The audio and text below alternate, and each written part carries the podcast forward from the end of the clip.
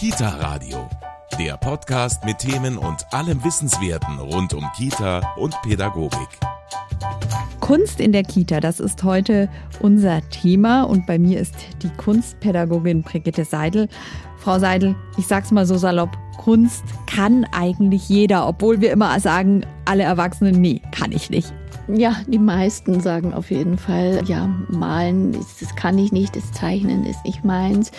Ich bin da manchmal ganz gemein. Ich gebe den Leuten einen Pinsel oder einen Zeichenstift in die Hand und sage, schau, das kannst du doch halten. Du kannst malen. Es geht nämlich nicht darum, naturalistisch, perfekt zu sein, sondern es geht darum, sich auszuprobieren, ausdrucksvoll zu arbeiten und dafür ist die Perfektion nicht wichtig. Ne? Die meisten denken an Perfektion, an künstlerische Fertigkeiten, die halt ganz hoch angesiedelt sind und darum geht es bei uns nicht. Und wie Sie das dann den Studierenden an der Fachakademie vermitteln und auch was wir Eltern und die Erzieherinnen in der Kita mit den Kindern machen können künstlerisch, welche Möglichkeiten es da gibt und wie sich ein Kind da auch entwickelt, darüber sprechen wir heute im Kita-Radio. Mein Name ist Steffi Schmidt und ich freue mich, dass Sie dabei sind. Kita-Radio, der Podcast mit Themen und allem Wissenswerten rund um Kita und Pädagogik. Kunst in der Kita. Das ist heute unser Thema im Kita-Radio. Bei mir ist Brigitte Seidel. Sie ist Kunstpädagogin an der Katholischen Fachakademie für Sozialpädagogik in München. Grüß Sie, Frau Seidel. Grüß Sie, Frau Schmidt. Frau Seidel, Sie malen, ja, und werkeln, sage ich mal so, salopp. Dort in der Fachakademie mit angehenden ErzieherInnen ich habe mir das angeschaut. Die dürfen da ja auch selbst ganz, ganz aktiv werden. Quasi ein bisschen ein Ausgleich zu den sonst ja wahrscheinlich oft sehr anstrengenden Lernfächern.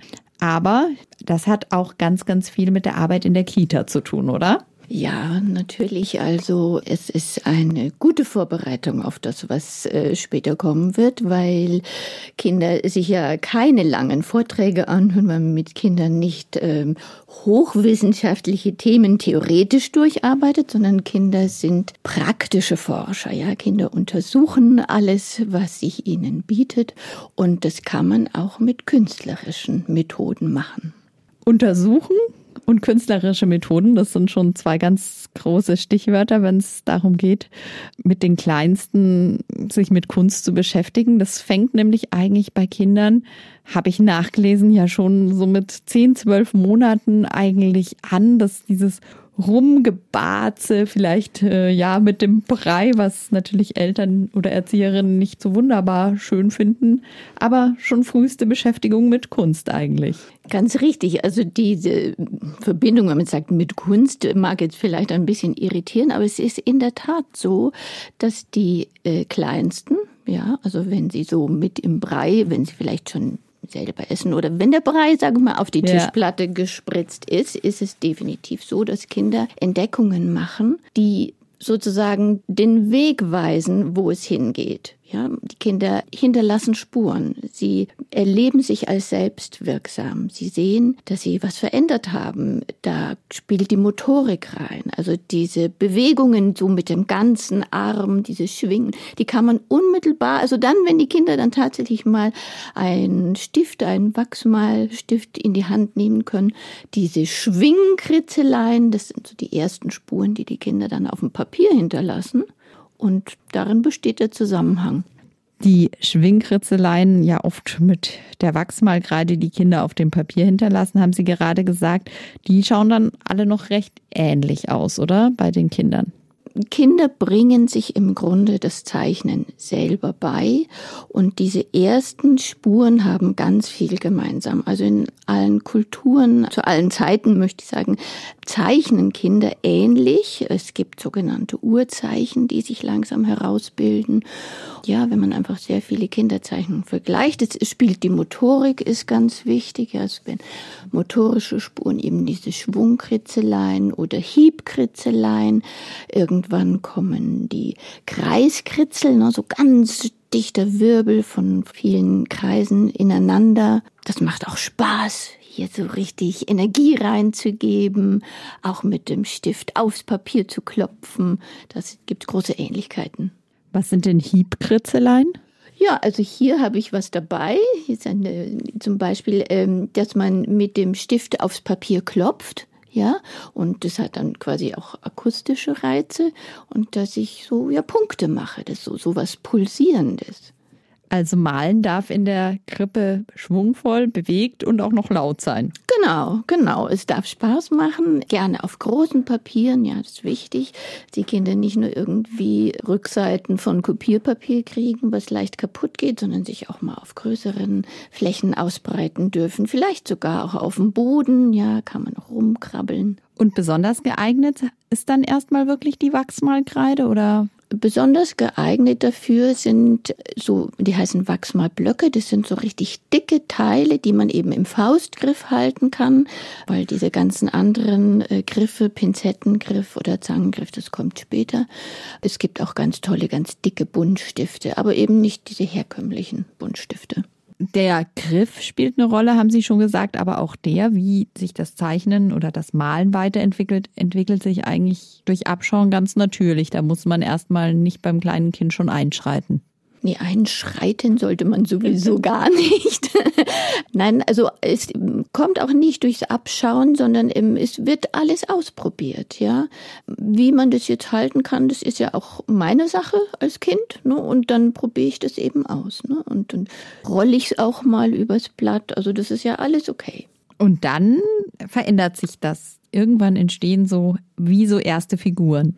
Ja, das ist ein ganz, ganz großer Schritt. Also man kann jetzt vielleicht mal vom eigenen geistigen Auge versuchen nachzuvollziehen, was es erfordert, wenn man aus einem Knäuel von Kreisen, die ich ganz schnell male, einen Kreis zeichnet, der sich dann auch noch schließt. Das heißt, das Auge muss an dem Anfangspunkt dieses Kreises warten, bis die Hand wieder kommt. Es ist ein enormer kognitiver Prozess, das ist eine enorme Leistung und das ist dann so ungefähr, also das sind alles natürlich ungefähre Angaben, so mit drei, ja, wo dann auch das Ich-Bewusstsein langsam wächst. Es ist ein, ein faszinierender Moment. Jetzt ist es so, dass wir Erwachsenen also ich kann das schon so sagen, dass das bei mir als Mama leider so war, oft dann sehr schnell zu der Frage kommen, und was hast du jetzt gemalt? Wahrscheinlich eine ganz blöde, doofe Frage. Ich würde einfach sagen, die ist nicht nötig wir können gerne mit den Kindern sprechen, wenn sie zu uns kommen mit ihren Bildern. Aber das Malen, das Zeichnen, das ist sowas Selbstverständliches wie draußen spielen und hüpfen. Das kommentieren wir auch eigentlich in der Regel nicht und loben es schon gar nicht. Ja, also das ist so eine selbstverständliche Sache, wenn die Kinder kommen, gerne drüber sprechen und dann aber eher ganz ehrlich betrachten und vielleicht sagen, ach, also diese Farbe macht mich gerade fröhlich. Ja, lieber was von sich selber erzählen. Es muss auch nicht alles mit Begriffen belegt werden. Ja, erstens ähm, malen Kinder nicht unbedingt nur Objekte, sondern vielleicht war gerade irgendein Erlebnis und sie drücken das mit einer Intensität aus. Wenn ich eben so quasi so in Richtung, wenn ich so formuliere, was hast du denn da gemalt und man eigentlich damit, was soll das sein? Ja, so erklär mir mir mal, das finden Kinder irritierend. Natürlich sprechen sie gerne über ihre Bilder, das sollen sie tun. Wenn sie es nicht machen, ist auch gut. Und die Wertschätzung, die kann man auch anders ausdrücken, indem man das einfach sorgfältig aufbewahrt, vielleicht aufhängt. Ja, und dann ist auch noch ganz wichtig, sage ich öfter in meinen Kursen, wie ist es mit dem Lob? Also ein unspezifisches Lob, was immer so automatisch erfolgt. Oh, hast du wieder toll gemalt. Mhm. Das ist eigentlich nicht wirklich konstruktiv. Erstens ist es zu allgemein, da fühlt man sich einfach nicht gesehen. Und Lob kann an sich, auch wenn es konkreter ist, auch dazu führen, dass das Kind dann das wiederholt, weil das Lob natürlich einen Stellenwert hat. Und dann kann es auch die Kreativität für eine Zeit sogar ein bisschen einschränken, wenn man immer das Gleiche macht. Was wäre dann besser? Ja, also einfach das äh, beschreiben, was ich selber für mich sehe als Erzieherin, ja? Mhm. Also was mir vielleicht auffällt, aber also ins Gespräch gehen und vor allem das Kind reden lassen sollte wirklich große Blätter und Kreiden oder Wachsmalkreiden oder Stifte allgemein in der Kita wirklich immer verfügbar sein? Das finde ich absolut so. Also damit man auch wirklich dieser Beschäftigung nachgehen kann, wenn dem Kind danach ist. Ja, das ist so ein natürlicher Ausdruck. Ja, natürlich, Kinder brauchen das, um sich mit der Welt auseinanderzusetzen, um sich mit sich selbst und mit der Welt zu beschäftigen. Ja, das ist quasi ein Nachdenken im Tun und das kann beruhigen, das kann neue Wege für das Kind aufzeigen. Also das würde ich einfach immer ermöglichen. Jetzt kommt oft die Frage zu Hause als auch in der Kita an die Eltern oder Erzieher, zeichne oder male du mir doch mal ein Schwein, ein Pferd. Wie reagiere ich? Ich mache es nicht, ich zeichne nicht, sondern ich frage vielleicht, hast du ein Schwein gesehen? Hast du ein Pferd gesehen? Warst du vielleicht im Zoo? Was hast du erlebt? Ich würde das Kind erzählen lassen und definitiv niemals irgendwas vorzeichnen. Das Kind ist von seiner Entwicklung einfach an einer bestimmten Stelle, also da kann ich nicht reinspringen. Das hat auch oft andere Gründe, wenn Kinder das fragen. Das ist nicht unbedingt immer, dass sie ein Vorbild haben wollen, sondern das ist ja dann eine eins zu eins Betreuung, wenn ich jemanden hier sitzen habe, der mir dann ein Bild malt. Klar, es hat auch damit zu tun, was haben die Kinder schon erlebt? Gibt es vielleicht Ausmalbilder? Wenn das schon im Gebrauch ist, ist es natürlich schwieriger, quasi das Kind zu ermuntern, auf seine eigenen Ausdrucksmöglichkeiten zurückzugreifen. Aber auch da gibt es Tricks, sage ich jetzt mal. Wir haben an der Fachakademie eine große große Kiste mit Papierresten. Papiere von anderen Aktivitäten, ja, also Kleisterpapier, Klecksbildchen, marmorierte Papiere, alles Mögliche. Und dann schauen wir da rein und sagen, lass uns mal überlegen, was hat denn das Schwein? Wie sieht denn das aus? Was, was hat das Pferd für eine Mähne? Dann wühlen wir da in den Papieren und vor allem dann schneiden wir da vielleicht was aus. Es gibt immer Wege, also ich würde jetzt nicht sagen, nein, das mache ich nicht. Ich kann dir jetzt nichts vorzeichnen. Du musst selber zeichnen. So ja. würde ich es nicht machen. Ne? Aber es gibt Wege, das so im Gespräch oder im gemeinsamen Tun dann rauszufinden, wie jetzt das Schwein, das das Kind im Kopf hat, aussehen könnte. Das weiß ich nämlich gar nicht. Ne? Und wenn ich eine Schablone oder ein Ausmalbild, dann habe ich eine Schablone, die sind oft auch wirklich ganz gruselig, muss man auch sagen, ja, sind irgendwelche comichaften Vereinfachungen, also unwahr. Also würde ich eher noch in einem Tierbuch mit Abbildungen, mit Fotografien nachschauen, als auf Ausmalbilder zurückgreifen. Die Ausmalbilder, ich glaube und hoffe, dass sie aus vielen Kitas verschwunden sind. Man findet sie aber doch immer mal wieder, wenn man mit den Kindern irgendwie, weiß ich nicht, ins Möbelhaus geht. Wir sind noch alle so gedrillt worden, behaupte ich mal, dass man die dann hatte und gesagt wurde, mal nur nicht raus, dann ist es schon ganz toll und mal in eine gewisse Richtung. Aber eigentlich bringen sie gar nichts und sind eigentlich also nicht gern gesehen, oder? Bei Künstlerinnen wie Ihnen. Nein, also pädagogisch haben die also nur einen sehr geringen Wert. Und dass ich sozusagen eine Linie respektieren kann beim Ausmalen, das kann ich ja auch bei meinem eigenen Bild. Ich kann ja einen Bauch, ein Bein, eine Hose, kann ich ja zeichnen und dann kann ich versuchen, nicht drüber rauszumalen. Wenn das mein eigenes Bild ist, dann ist es ja vielleicht sogar noch eine größere Motivation, das so zu machen, wie ich möchte. Das Ausmalbild vermittelt Sicherheit. Es ist quasi eine Belohnung. Ich habe es richtig gemacht. Oft sind ja dann auf der anderen Seite sind sozusagen die Vorlagen, welche Farbe gehört wohin. Ja, mei. Richtig gemacht, haben Sie schon gesagt. Wenn wir dann, wenn die Kinder ein bisschen älter werden, im Kindergarten dann und in der Vorschulzeit, bleibt es dabei, dass ich auch mit dem Kind das Bild, das es gezeichnet hat, das es gemalt hat, hauptsächlich anschaue, nicht bewerte, oder? Nein, also Bewertung hat da überhaupt keinen Platz. Bewertung ist generell nicht ganz einfach in der Kunstpädagogik. Also man selbst ist ja eigentlich sowieso der strengste Kritiker. Das wissen auch die Kinder. Also bewerten würde ich einfach niemals. Ich würde mich mit den Kindern über ihre Sachen vielleicht unterhalten. Und das Allerwichtigste, finde ich sowieso, ist die Beobachtung. Also ich kann als Erzieherin einfach sehr viel lernen von den Kindern. Ich kann sehen, wo sie gerade stehen. Das ist ja ein Entwicklungsprozess, der fast wie von selbst abläuft. Die Zeichnung eines größeren Kindes Kindes ist nicht besser als die eines kleineren, sondern differenzierter. Es sind einfach andere Erkenntnisse dran. Die Kinder fangen ja an zu zeichnen, das, was sie fühlen, was sie wissen, über die Welt und erst allmählich tritt das stärker in den Vordergrund. Wie sieht es jetzt aus? Wie kann ich das darstellen? Also bei dem Kopffüßler zum Beispiel, irgendwann kriegt er dann doch einen Bauch und dann sind da die Arme, irgendwann kommen an die Arme noch kleine Striche, das sind die Finger und irgendwann kommen dann auch noch Handteller zwischen den Arm und die Finger. Ne? Und es wird einfach immer differenzierter. Augen sind keine Punkte mehr, sondern werden so mandelförmig, kriegen irgendwann Augenbrauen und Wimpern. Und das sind einfach Erkenntnisse über die Welt und das ist jetzt nicht besser als die Zeichnung eines jüngeren Kindes. Wenn man in Kitas ist, dann sieht man doch immer noch oft, ja, dieses eine Thema, das dann in 20-facher Ausführung da hängt. Was sind da Ihre Tipps, was man vielleicht anders machen kann? Ich würde einfach ganz viele Experimente machen. Das kann man schon mit den unter Dreijährigen machen. Man kann die Kinder beobachten. Was interessiert die Kinder? Beispiel, Kinder werfen dauernd was vom Tisch, ja, wie es runterfällt. Sie wollen nicht die Erzieherin ärgern, nein, sie machen Experimente zur Schwerkraft. Dieses Interesse kann ich auch künstlerisch behandeln. Ja, ich kann schauen, wie fließt Farbe übers Papier. Ich kann mit Murmeln zum Beispiel Experimente machen. Wie rollt die Wurm, die ich vorher in Farbe getaucht habe, übers Papier.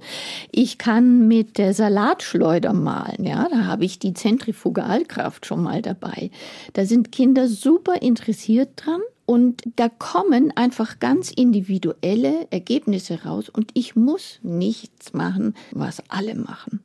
Klar, alle wollen die Salatschleuder ausprobieren, aber die Ergebnisse werden unterschiedlich sein und die Kinder machen ganz viele Erfahrungen mit unterschiedlichen Konsistenzen, mit physikalischen Gesetzen, mit Farbmaterialien und ähm, dürfen sich ausprobieren und kommen zu ihren individuellen Ergebnissen. Jetzt bin ich aber doch sehr neugierig geworden. Wie funktioniert das mit der Salatschleuder genau?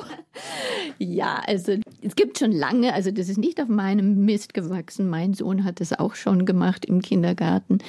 Man hat eine Salatschleuder und jetzt verrate ich es, weil das müssen meine Studierenden müssen das immer selber ausprobieren, wie man das machen könnte. Nee, es ist okay. Man legt einfach ein kreisförmig zugeschnittenes Blatt Papier in die Salatschleuder, in den Korb macht ein paar Farbkleckse, macht zu, dreht die Salatschleuder und wenn man wieder aufmacht, sind quasi durch die Fliehkraft die Farbkleckse nach außen gewandert und da kommen super schöne Sachen raus. Und das ist ja auch also eine ästhetische Forschung. Sie sagt also, was nehme ich für Farben, wie mischen die sich und was finde ich dann schön und was werfe ich weg, was mir nicht gefällt. Also dem Kind darf auch mal was nicht gefallen. Das, wie Sie sagten ja, vorher schon, man klar. ist selbst der größte Kritiker. Ja, wenn man dann so experimentieren darf, dann hat man ja viele Ergebnisse und da werden zwangsläufig Sachen besser oder dem eigenen ästhetischen Urteil mehr entsprechen als andere. Und wenn man solche Dinge macht mit Experimenten, dann hat man vermutlich auch sofort alle dabei. Es gibt ja immer so ein bisschen das Vorurteil, Jungs haben nicht so Lust auf Kunst. Stimmt vielleicht bei den Ausmalbildchen, dann aber bei der Salatschleuder nicht mehr. Nein, absolut. Also ähm, vielleicht ist still sitzen und ganz konzentriert zeichnen, aber das möchte ich jetzt eigentlich auch gar nicht so absolut sagen. Aber äh, klar, also wenn was ausprobieren, was forschen und wenn dann noch so Dynamik dabei ist, also das begeistert begeistert einfach alle Kinder. Aber man muss da selber dann schon auch als Erwachsener ziemlich kreativ sein. Das höre ich schon. Oder das als Erzieherin gelernt haben oder als Mama, Papa sich mal bewusst machen, weil wir Erwachsenen haben oft viel von dieser Kreativität verloren, oder? Also im Grunde sind alle Menschen kreativ. Ja, das ist, was ich immer einwende, wenn mir jemand sagt, also ich kann nicht so gut zeichnen und malen, dann sage ich immer, aber wir werden nicht nur zeichnen und malen, weil hier geht's ja jetzt nicht um diese professionelle künstlerische Ausbildung, sondern um die Kreativität. Und kreativ sind alle Menschen. Ja, wir alle sind schon vor Situationen gestanden, wo wir irgendwas nicht hatten. Was weiß ich, Sonntagabend, der Kühlschrank ist leer, man muss sich was einfallen lassen. Oder Ja, also auch größere Fragen, die beantwortet werden müssen. Und da gibt es ja diesen schönen Satz von Jean Piaget, der sagt, Intelligenz ist das, was zum Einsatz kommt, wenn man nicht weiß, was man tun soll. Und da kann man eigentlich auch die Kreativität dazu rechnen, weil Kreativität heißt einfach, ich überschreite die Erfahrungen, die ich bisher gemacht habe und finde selbstständig für mich eine Lösung.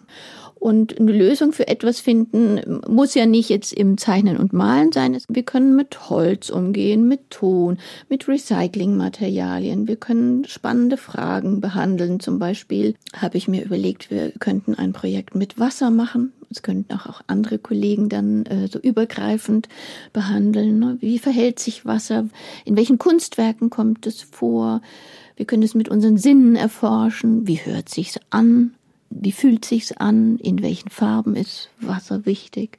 Also sehr äh, schön, dass man da auch noch so übergreifend arbeiten kann. Wie machen Sie es trotzdem in der Fachakademie? Sie haben schon gesagt, es gibt die Studierenden, die sagen, das kann ich nicht. Sie kriegen die motiviert. Na, ich hoffe. Ja, also bei mir darf man immer am Anfang einen Wunschzettel schreiben, was man immer schon mal ausprobieren wollte, was die Lieblingstechnik ist, ähm, auch gerne Fragen, die einen beschäftigen. So lerne ich meine Studierenden gut kennen. Und man muss eben nicht malen und zeichnen. Es gibt Themen, da nehmen wir schon bestimmte Vorgänge durch. Also zum Beispiel, wenn wir mit Drucktechniken experimentieren. Ja, also man kann natürlich alles Mögliche ausprobieren. Man kann Materialdruck machen also die Luftpolsterfolie als Druckstock nehmen, was auch immer. Wenn man bestimmte Effekte erreichen möchte, muss man schon bestimmte Schritte einhalten. Aber ich gebe auch Themen, wo man es frei wählen darf, mit welchem Material man sich dem Thema nähern möchte. Und da kommen die originellsten Dinge dabei raus. Also zum Beispiel äh, ein besticktes Foto. Warum ist es überhaupt so? Kann man wahrscheinlich nicht in ein paar Sätzen sagen, aber das viele diese künstlerische Aktivität, das Malen, ja auch das Basteln, so in der Pubertät ablegen? Also wir haben ja darüber gesprochen, dass es eine Entwicklung ist hin zu der visuell wahrnehmbaren Realität. Ja, der visuelle Realismus wird immer wichtiger und um das wirklich gut zu beherrschen, müsste man sehr viel üben. Und die Zeit haben wir einfach nicht. Und klar, also man lässt es bleiben, weil man vielleicht feststellt, das gelingt mir jetzt nicht so gut. Ich habe andere Interessen. Das ist aber schade, weil natürlich, also Kunst ist eben nicht nur Zeichnen und Malen. Ne? Wir haben ja gerade gesagt, dass man da auch viele andere Möglichkeiten hätte. Das biete ich ja auch an. Also was weiß ich, dass wir Stop-Motion-Videos drehen oder so es ist schon auch ein bisschen ein Rätsel, warum die Jugendlichen eigentlich aufhören zu zeichnen. Aber es würde eben sehr viel Übung erfordern und ähm, es ist vielleicht vergleichbar mit dem Beherrschen eines Instruments. Das muss man ja auch täglich üben. Zurück in die Kita. Sie haben schon Material angesprochen. Es ist schon gut, gutes Material zu haben. Sie sprachen vorher von großem, guten Papier. Aber die Materialien, die in der Kunst, die sind sehr, sehr vielfältig. Da, da kann ich ja auch in den Garten rausgehen und ganz viel machen. Also da sind wieder mal der Fantasie keine Grenzen gesetzt, oder? Ja, ganz genau. Wie Sie sagen, Naturmaterial ist ganz wunderbar. Ja, das kann man sammeln, man kann in den Wald gehen. Man kann auch mit Recyclingmaterial wunderbare Sachen machen. Ja, man kann einfach mal gucken, eine Woche lang Verpackungen sammeln. Da ist man dann nämlich erstmal erstaunt, wie viel das ist. Ich habe zum Beispiel mal eine Sammlung von unterschiedlichen Raschelsäcken. Das kennt jeder. Zitronen, Orangen, Kartoffeln, die sind alle in so Netzen eingepackt. Die sind alle ganz unterschiedlich hergestellt. Also die ist ganz kompliziert. Und wenn man sich das anguckt und alles genauer untersucht, auch mal was auseinandernehmen. Ja, das macht ja Kinder auch total Spaß. Dekonstruktion und dann was Neues bauen draus. Sie haben auch gerade Naturmaterialien schon angesprochen. Als ich bei Ihnen in der Fachakademie war, haben Sie mir gezeigt, Pinsel oder Malwerkzeuge aus Dingen, die die Studierenden im Wald gefunden haben. Ja, wir haben das große Glück, dass unsere Fax nah am Wald ist, am Perlacher Forst. Wir gehen da öfter hin. Wir machen da Land Art, also wir sammeln Dinge, die auf dem Boden liegen und machen ein Kunstwerk direkt vor Ort. Und einmal haben wir auch ähm, Sachen gesammelt, aus denen man dann Malgeräte gemacht hat. Also wir haben dann Pinsel mit Gräsern, ähm, manche haben auch die Hölzchen irgendwie zugespielt gespitzt, geschnitzt zu irgendwelchen Stiften, die man in Farbe tauchen kann. Also man kann den Satz gar nicht oft genug sagen, der Fantasie sind keine Grenzen gesetzt und der Experimentierfreude und der Neugier auch nicht. Also da darf sich auch in der Kita jede Erzieherin, jeder Erzieher ranwagen, genau wie die Kinder. Absolut. Sehr schön. Kunst in der Kita, das war heute unser Thema im Kita-Radio. Die Fantasie kennt keine Grenzen. Das ist ein wunderbares Schlusswort. Ich bedanke mich bei Brigitte Seidel. Sie ist Kunstpädagogin, die uns heute einen kleinen Einblick in dieses Thema, über das man, glaube ich, Stunden sprechen könnte, gegeben ja. hat. Mein Name ist Steffi Schmidt. Ich freue mich, dass Sie heute dabei waren und bei mir bekommen Sie noch den Medientipp. Der Kita Radio Medientipp. Kunst, ein Mitmachbuch für Kinder.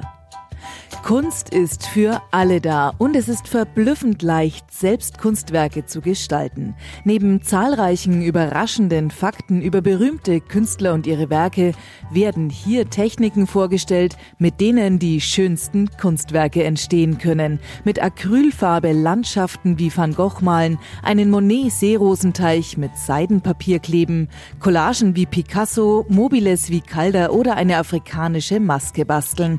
Kunst macht Spaß. Berühmte Kunstwerke regen an, selbst kreativ zu werden. Schritt für Schritt Anleitungen zu den unterschiedlichsten Mal- und Basteltechniken, ideal für den Kunst- und Werkunterricht in Grundschulen. Kunst ein Mitmachbuch für Kinder ist bei Arena erschienen und kostet 15 Euro.